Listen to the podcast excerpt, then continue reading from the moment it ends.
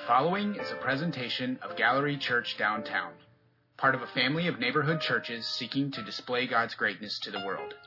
For more information, please visit gcbdowntown.com. All right, I'll give everybody a second to turn to their Bibles. All right.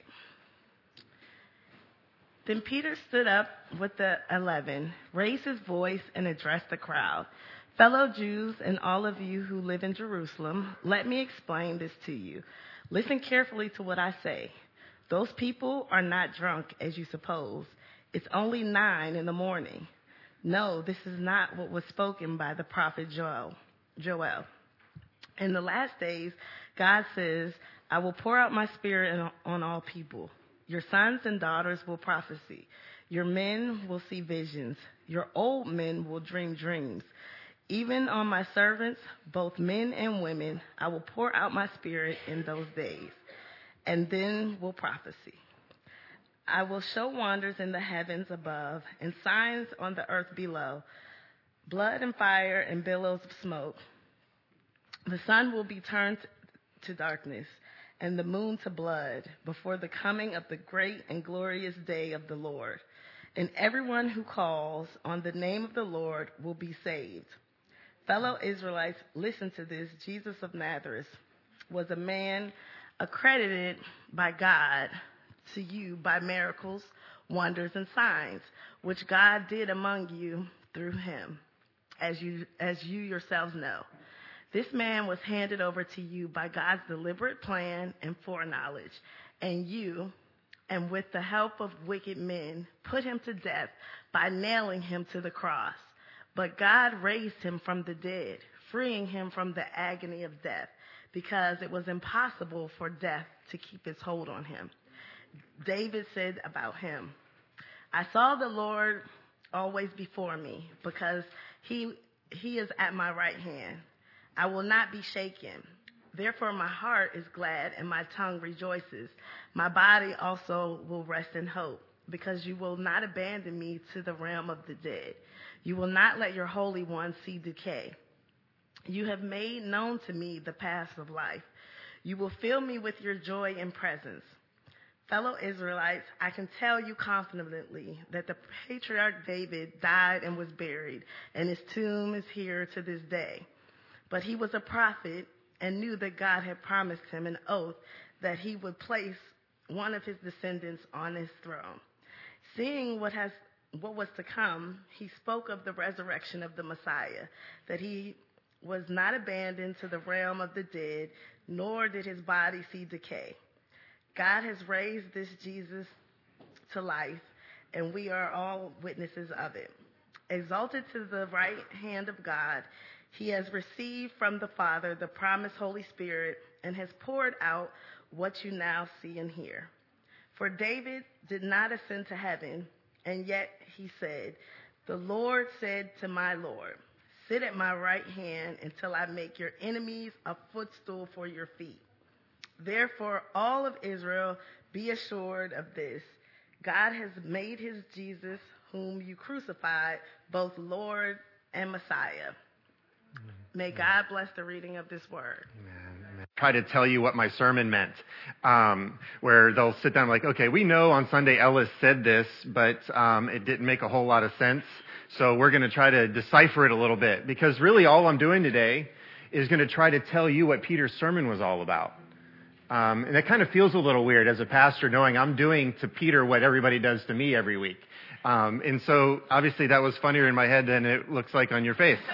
So I'll have to chalk that one up to never use again. So, uh, but uh, 11 years ago, um, I had the opportunity of planning a mission trip for 75 teenagers and adults to go to a remote part of the island of Jamaica um, and serve the poor for a month. And so what we were doing was, is we were opening up from eighth grade through seniors in high school, where they could go for a week, basically seven nights, um, eight days if you count the travel, and then um, juniors and seniors could then stay for three more weeks, but this well, two well two more weeks, and the seniors could stay for four. So it's kind of like a dwindling. So it took a lot of planning because we had waves of people coming to Jamaica, and then waves of people leaving Jamaica. But to complicate things, my mother-in-law had never been on an international mission trip before, and she wanted to go. And so this was the finale for me. I was a youth pastor at this church for a few years. It was my last trip with the students before my family moved to Baltimore to begin the church here. And so there was a lot of planning involved. And we took months of, of everything from airline tickets to once we got we had to we had to make um, like these carpools to the Atlanta airport, and then from the Atlanta airport to Montego Bay, and then in Montego Bay we had to get in these what they call buses, but really didn't seem a whole lot like buses, um, and throw our luggage and strap it down, and then go through a three-hour bus ride up into this remote part of the island. And so there were a lot of details, even down to the food we'd have to eat, uh, making sure that when we took kids to the fast food line, they didn't just get cokes and fries. You know, it was like how do we with intention, get a whole bunch of people safely to and from, knowing that the journey was going to be hard, the journey was going to be exciting, there was going to be people who were going to be in good moods, people that were going to be in bad moods, the whole deal was going to be quite the journey. But the, the key element was my mother-in-law. Well, we added my mother-in-law late on the journey. And so what I ended up doing was I had to book her on a separate set of flights for that last week. And so in order to do that, I arranged for Ginger's flight to be changed so that she could fly back with her mother-in-law. And Ginger and her mom were supposed to be at the airport for a flight four hours before our flight took off. But somehow in my thinking, I thought that their flight was four hours after our flight took off. Some of you already are seeing where this is going. So I get to the airport and we're all checking in and next thing I know, I see the look on my mother-in-law's face, I see the look on my wife's face, and before long, it wasn't, it was being communicated that they were not getting on this flight. And I went up to the student, like, what are you talking about? And like, I thought that they could check in for the flight to come. And they're like, no, no, no, no, their flight's already gone. And, um, I was like, okay. Can you get them on this flight? And like, no, no, no, this flight's oversold. And we're asking for people to get off the plane. Um, and I'm like, okay, this is not going very well. And so lo and behold, we were able to figure out a way. They, they paid people which I think this is very fun. I wish I could have taken advantage of it. They were paying people credits on flights plus hotel to stay and then return trips. And I was, I'm like, why couldn't we take an advantage of that? But we couldn't because I was responsible for teenagers to get them back to the United States of America. And it didn't matter what I was doing for my own personal benefit. The parents were going to highly hold me accountable when I got back, right? And so this was a, this, this turned out to be an epic journey. So eventually they ended up finding um, a flight for my mother-in-law and my wife, but I'm like, no, no, no, no. I'm going to give up my seat on the plane because there's no way I'm going to leave the country with my mother-in-law and my wife left behind. And so I empowered other volunteer leaders to get them to America. But the problem was that they could only fly us to Miami. And then we, they couldn't get us from Miami to Atlanta. They're like, but you can get to Atlanta or to Miami, then they might be able to work out getting you to Atlanta. Let's just get you. I'm like, let's just start the journey. Let's at least get going. Like, so we decided to get on a flight, the three of us, landed in Miami, went up to every potential airline possible, and they were all oversold. And so then we find ourselves at midnight sitting in the Miami airport thinking, so how do we sleep here? Um, and then Ginger's mom um, graciously got a hotel room in which I was the one that did not get a bed. Um, I'll just put it out there. Um, my wife and my mother-in-law slept quite fine that night, and I slept in a comfy chair in the corner. All right, and so uh, what was that? Well, I was trying to leave you guys out of the journey because I didn't want to make myself look too badly. My, yeah, man, my daughter just painted a picture a little bit darker. Needless to say, I had a nine-year-old and a five-year-old, a four-year-old, or eight-year-old and a four-year-old in tow with me as well. And so this was quite the epic journey back, but you can imagine what it felt like the next morning when we got on a flight. We ended up back in Atlanta. We were able to get back and get back to my house and we sat down like, oh wow, this is where we were meant to get back to. But goodness gracious, what a journey to get there, right? It was just a crazy story. Many of you probably have travel stories. Some of you have had the privilege of traveling all around the world and planes, trains, buses, whatever it is. And, and sometimes when they go well, you just get to your destination, you don't even think about it. But when you have to have, when there's lots of bumps in the road and confusion and switching flights and switching airlines and where are my suitcases and then where's my bus and, and wait a minute, the train isn't running and, and all the other things that hit us. But yet when you finally get to your destination, there is a huge sense of relief. Well, that is what's happening in Acts chapter 2. They have been on an epic journey. Now, many argue that it's been close to 500 years that they were aware that, some, that God was going to do something, but it hadn't yet happened. And so I'm hoping that the that the longing of like the, the, the tension of my story of like trying to get tickets, trying to get moving, trying to find like where are we, where, what can we do, what can we finally do to get to our destination? All of this imagination, the longing, the prayer, the aching, the agonizing, all of that was what the audience that was listening to Peter was feeling. I just don't, I don't want to just focus on the words that Peter said. I've got to help us understand what the people that were listening to Peter's sermon would have been feeling, or else we're going to miss out on what this teaching really fully could mean for us. It's, it's much like me coming in here on a Sunday morning and just preaching and teaching about anything and everything that I want to, but absolutely not even thinking about what you're facing. I mean, why would I come in every Sunday and just be like, okay, let me just come up with a really cool illustration and a really good teaching and go home thinking, man, that was just a really good teaching. And you guys are like, yeah, you just taught us about whatever. And, uh, but yet we're all struggling right now to make sense of, of all the racial tension in our country. But yet you're teaching about things that have no bearing on what we're actually struggling through. And so Peter was well aware. I mean, these people in Jerusalem had been longing for a day of a Messiah. They had been longing and looking and meditating in the scriptures. Like, it's not, it wasn't the Google generation. They didn't have mass libraries like we have today. There wasn't near the content of books in circulation as we had. They had their scriptures. And they were pouring through their scriptures, trying to make sense of everything that was going on. And to a Jewish person in the first century, as they read the scriptures, they were constantly drawn back to Daniel. Because let me just tell you this, if there was prophecies in the Old Testament that had come true, they probably believed that other prophecies that hadn't come true were going to come true. Does that make sense? So there were things that they read in their scriptures that were going to happen that did happen, like the promise that they were going to go into exile in Babylon. That happened. And when you look at that, there were other scriptures, especially in the book of Daniel, that talked about the fact that once they went into exile, it was going to be approximately 490 years until they finally were set free. And that the true Messiah, the true King of Israel was going to come to rule and to reign. So now just, just think about this logically. For 400 years, there's been family members that have been reading this saying, man, it's only been 70 years. Okay, now it's been 150 years. Now it's been 300 years. Wait a minute, it's 400 years? Could my grandchildren be alive when they're finally set free? When the Messiah really shows up? Do you understand what the people in Jerusalem were probably feeling when they were realizing, wait a minute, isn't it approximately in the end of the 400 year mark? Should, uh, could we be approaching a 500 year mark? Could it be in our generation that the Messiah is going to show up? So we have one of the largest Jewish festivals and religious celebrations taking place. Jesus is being crucified the Holy Spirit comes upon them that we read about in Acts chapter 1 in a special way.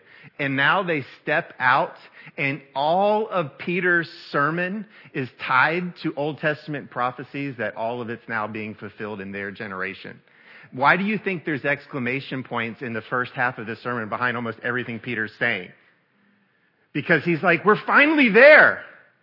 All of the connection flights, all of the hotels, all of the distractions, all of the frustrations, all of the tensions, all of the sleeping on the floor and in chairs and all the things that were going on, we are now finally in it.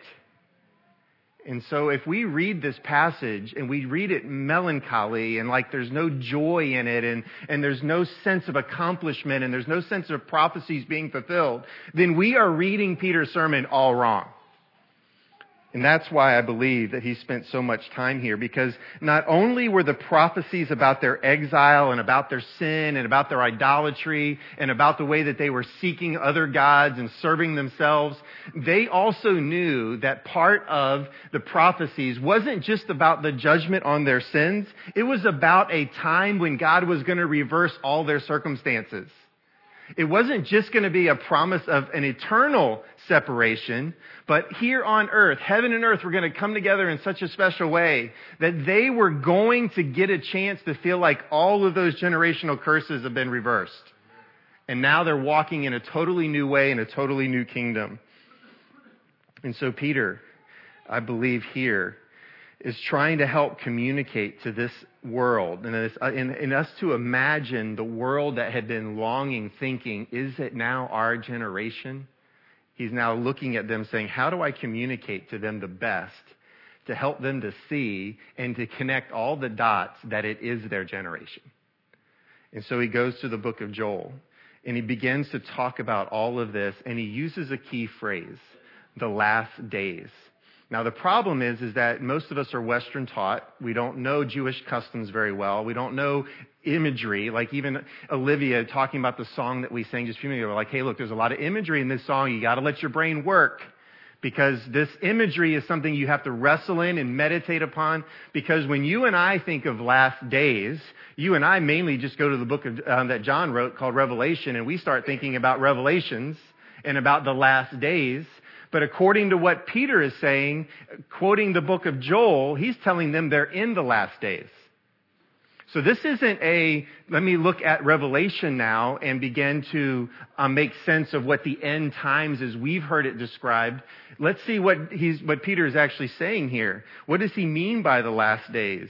It was a general term in the Jewish culture coming out of the Jewish scriptures to describe a time when all the promises would be fulfilled. So when you look at the Old Testament, anytime it talked about the last days, it was going to be a period of time when all of God's promises were going to be fulfilled. So now, put aside everything you've ever been taught about the end times and separate your thought from that as far as you can just for a moment. We're going to try to take on a Jewish first century mentality of saying, when is God's promises going to be fulfilled? And Peter saying, they were fulfilled. Not they will be, they were fulfilled. And he starts talking about to them the power of what Jesus did, the miraculous signs, the wonders, all the ways that confirmed who he was and, and, and how powerful he was, so that the people in that first century city of Jerusalem, Jews and Gentiles alike, were listening. He's letting them know that these last days, like, look, the journey we've been on have now climaxed, and everything that was in the promises is starting new now. Like, this was the first new moment. Peter is stepping in out of the upper room while all these signs and wonders are going on, and he's saying to them, We're not drunk. We are just overjoyed by the fact that all the promises have now started to come true. We are now in the new. The old is gone the news come. And so the journey, the challenge, everything, the signs, he's wanting them to grasp. This, this sermon is about looking at the signs, which makes me think of a movie that was not too long ago when Jim Carrey played this guy that wanted to be God and he starts praying and next thing you know, he's driving down the road and there's all the signs saying turn around. He's like, and he's yelling at God, give me a sign. And there's like a truck pulls out, you know, danger ahead. And, and, and, and we're sitting there watching the film like, yeah, I've had those moments right? But then next thing you know, he, he wrecks his car and he goes out and he just yells at God, like, why didn't you give me a sign? And then there's like this summation of all the signs that God had given him to turn around and he still wrecked his car. Peter here is just saying, let's look at the signs. Let's look at the signs. Like, if you missed it before the resurrection and you've missed it over the last 40 days or so, then let me make sure from this point forward you understand let me let you see all of the signs that have been fulfilled in Jesus Christ. And so here, Peter is talking to them about the last days. But there's also another place in there that begins to talk about another day, the day of the Lord. Now that's different. And I'm going to help us try to get a picture of this. So when we look at the last days and the day of the Lord, this isn't a literal day. It's not a 24 hour cycle. I want us to, to understand this just for a moment. There was a period of exile for them. Then there's now the present, the last days that they're in, and there's the days of the Lord that were then to come. And so let me talk about it this way. The early Christians believed that they were living in a period of time between the moments when the last days had been launched and when the day of the Lord was going to come. And so we read about that in Acts chapter 1 verse 11 when Jesus promised them when he was going to come back. That's the day of the Lord. So the early church had no problem quickly adopting Old Testament language, saying, okay, the last days are here, which is the promises are being fulfilled and, and have been fulfilled, and evil has been defeated. And so now we can walk in the promises of God fully, right? And so now he's saying, but there is still a day that's going to come that it's all going to be underneath of Jesus' control and heaven and earth are going to come together. And so these are different days. I don't want you to get them mixed up. The last days and the day of the Lord are not the same thing. Because now the book of Acts started a period that we're still in. We're in the last days. That's the present. It has been now going on for 2018 years. So we're now in Acts chapter 2018, the present age, this, or the, the, la, the last days, the present time. And so there's going to come a time when the day of the Lord is here and then heaven and earth are fully going to be integrated. And that's why the resurrected body of Jesus Christ was so important. That's why Peter in his sermon is coming back to it and talking about it in light of what David experienced. He's like, look, David's dead. David's in the ground.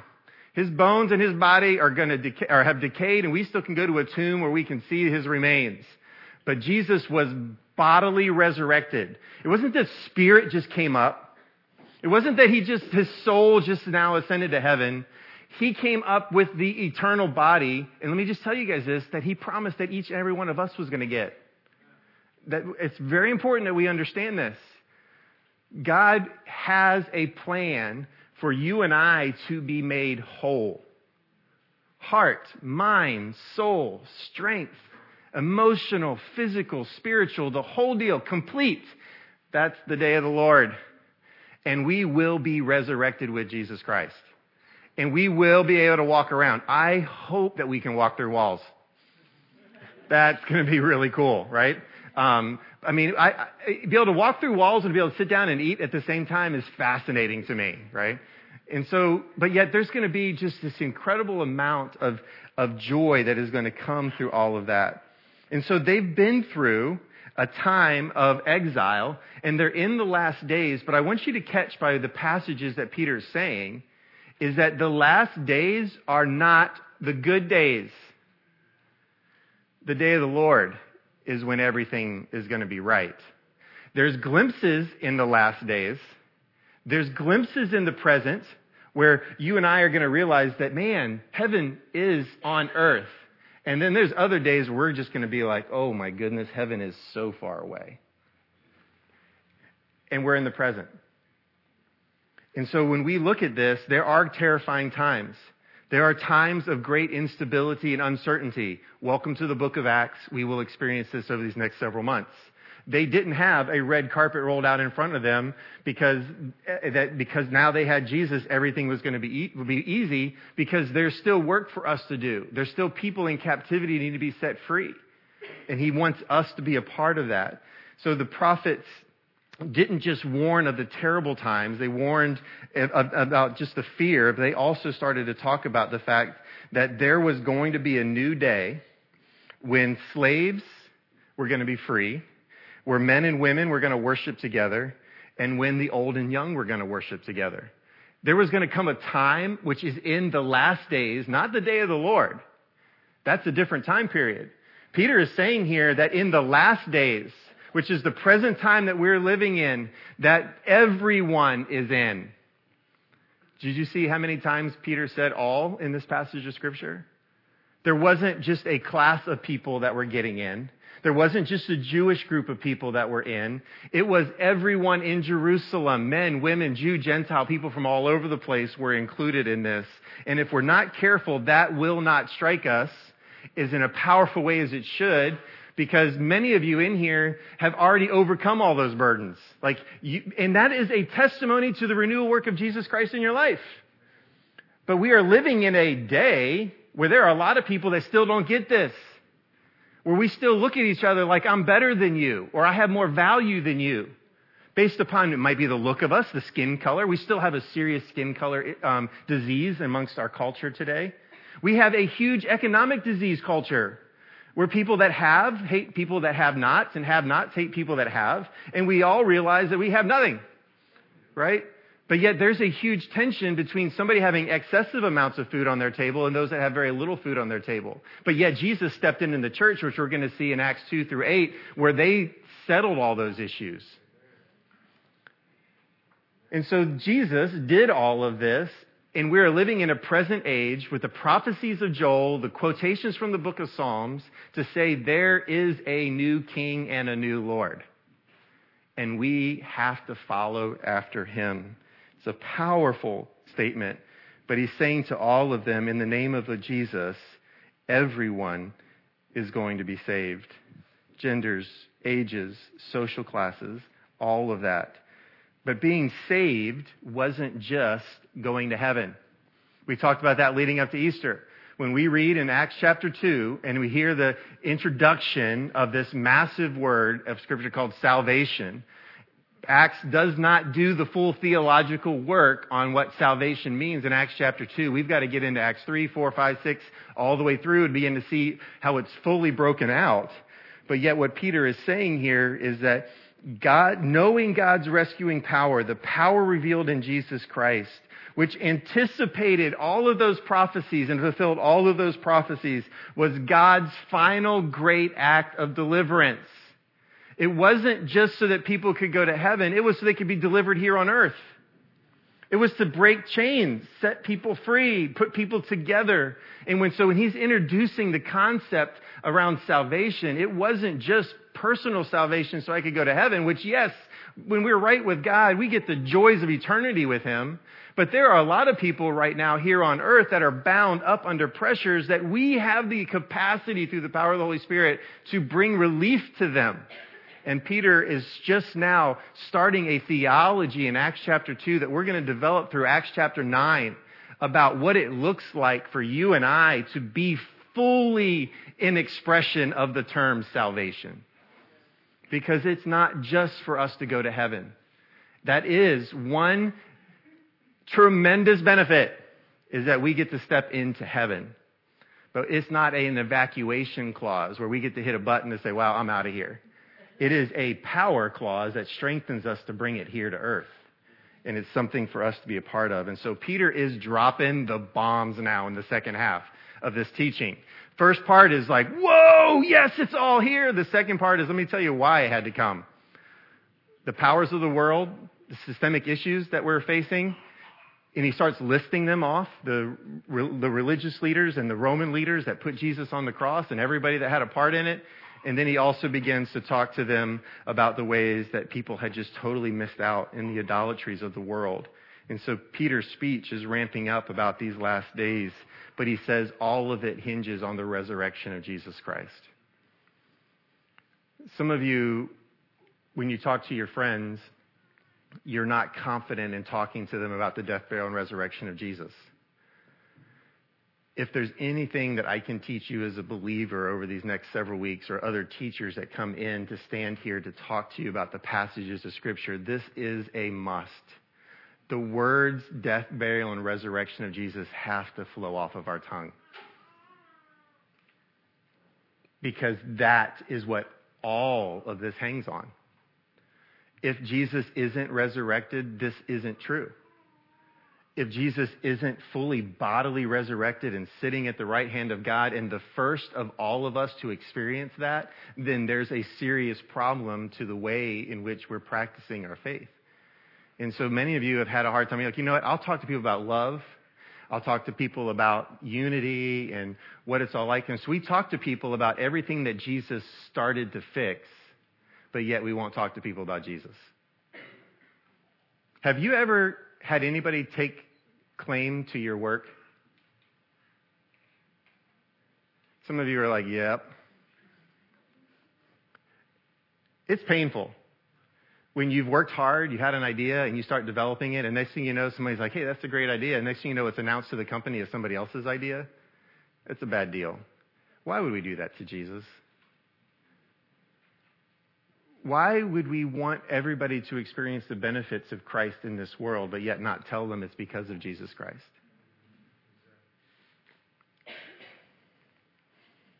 So we're going to get a great crash course of the next few weeks of what it really looks like to open our mouth and actually mention Jesus as Lord and Master and Messiah over all of the world. And so there's so much in the second half of this letter that is revolutionary language. It's almost like riot language.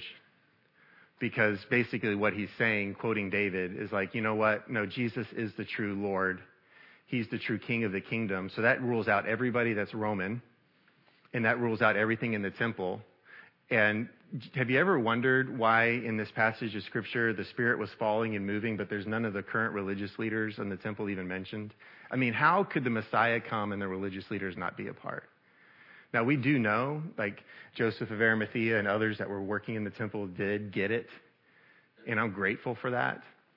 But I'm also grateful that there were so many men and women that did get it, but they didn't have the positions and the power and culture, but they just stepped into it saying, this is what we need to do.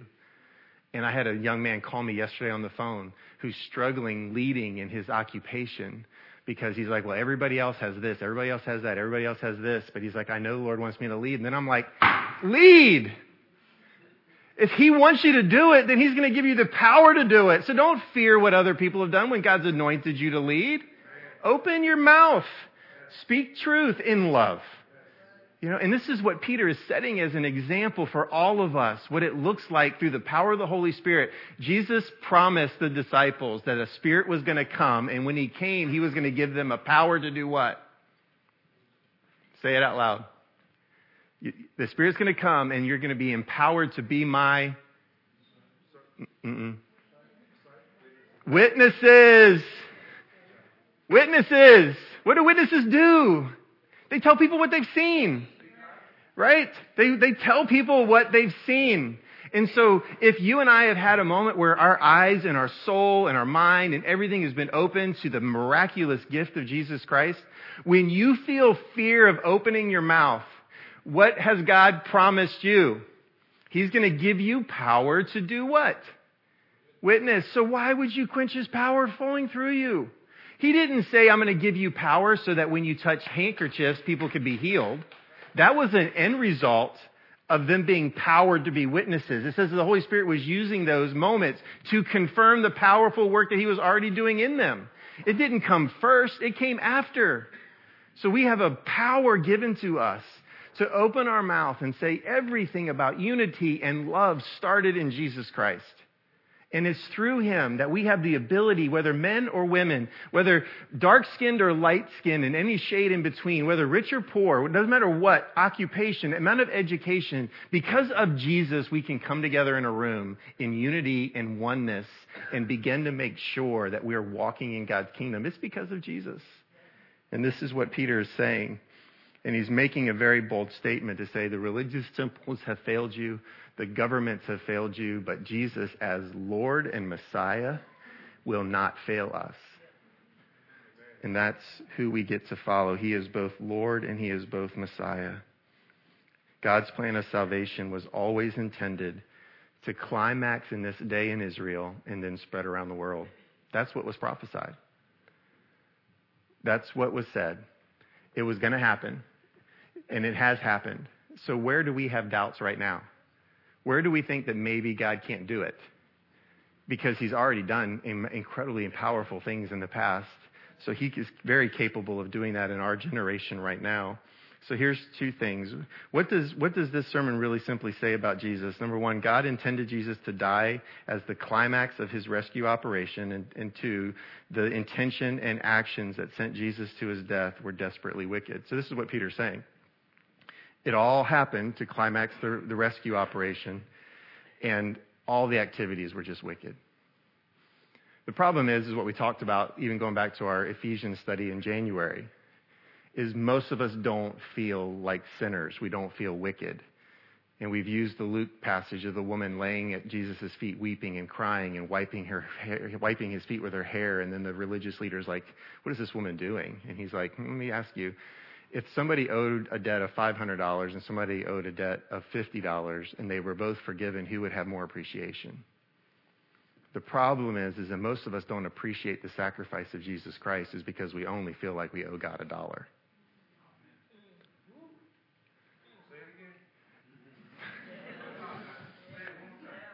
A lot of us fail to really believe or to trust in the powerful work of Jesus Christ or even be moved with excitement and compassion. Joy because we don't feel like we owe Jesus but a dollar. And so when he pays that, we're like, okay, thanks, now I get to go to heaven. But in actuality, there was wickedness that needed to be dealt with, and it's in the heart of every human being. Just hold your thoughts captive for a little while.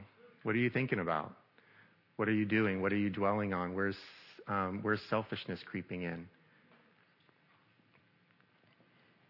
So we're going to be talking a lot about that. And so what does Peter say very simply here at the end of his sermon to these religious leaders? He's like, look, the religious leaders of this day, can you see why the religious leaders hated Peter?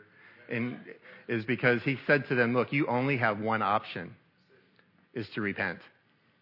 He's like, look, you'll be forgiven, but all of the things that you've been doing wrong is you just have to repent. And that's where we are today. It's like, God, forgive me for treating you like I only owed you a dollar. Father, forgive me for, for whatever, my selfishness. Forgive me. All we got to do is repent. That's the only option. That's what all that Peter is saying here is that we need to repent. And so the thing that we love about this, and this is how I'm going to close this, is that in the course of all of this, Jesus destroyed all the evil systems in the world. The problem is, is that there are a lot of people that are still trying to keep evil systems implemented in the world.